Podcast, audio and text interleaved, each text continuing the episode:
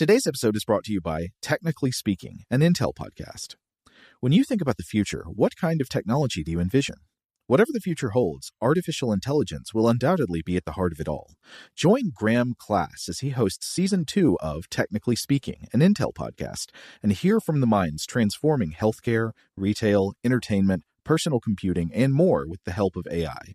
Tune in every other Tuesday and explore the latest technology that's changing our world today and creating a more accessible tomorrow. Listen to Technically Speaking, an Intel podcast on the iHeartRadio app, Apple Podcasts, or wherever you get your podcasts. Welcome to Stuff to Blow Your Mind, a production of iHeartRadio.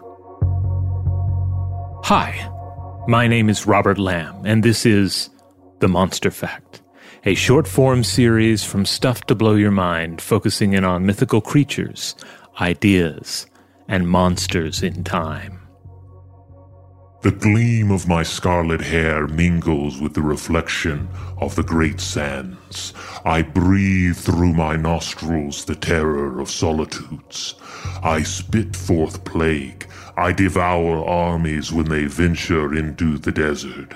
My claws are twisted like screws, my teeth shaped like saws, and my curving tail bristles with darts which I cast to right and left, before and behind. See, see.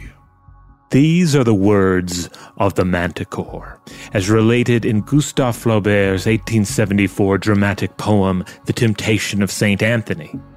The monster itself, however, is no mere French literary creation. It emerges from the pages and dreamscapes of antiquity and beyond. By virtue of its depictions and mythic riddles, the Sphinx tends to enjoy far greater fame among fantastic lion human hybrids, but the Manticore is even more fabulous in form. While it does possess the body of a lion and the head of a man, it also boasts a tail of fan spikes that may be launched at its adversaries like venomous missiles. The monster's face makes it even more chimerical, not perfectly human, but colored a deep red and possessing a cavernous maw full of interlocking teeth that Pliny the Elder compared to those of a comb. The Roman Pliny was citing the work of earlier Greek physician Ctesias, who would have lived in Anatolia, now part of Turkey, during the 5th century BCE.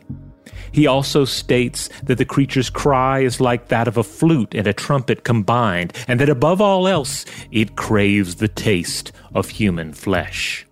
While the manticore's popularity in Western traditions and in the Christian church would span centuries, the creature's origins seem to date back to ancient Mesopotamia, perhaps as a distortion of the Persian Mardkora, meaning manslayer.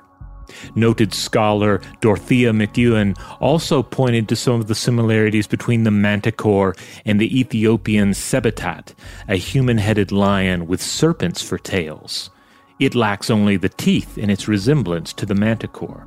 And to be sure, Pliny points to Ethiopian origins for the manticore as well.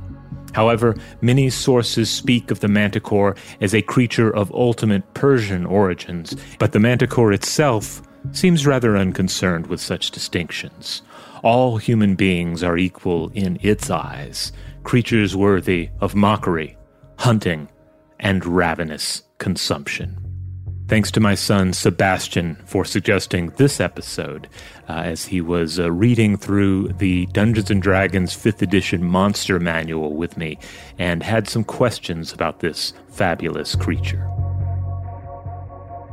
Tune in to additional episodes of The Monster Fact each week. As always, you can email us at contact at stufftoblowyourmind.com.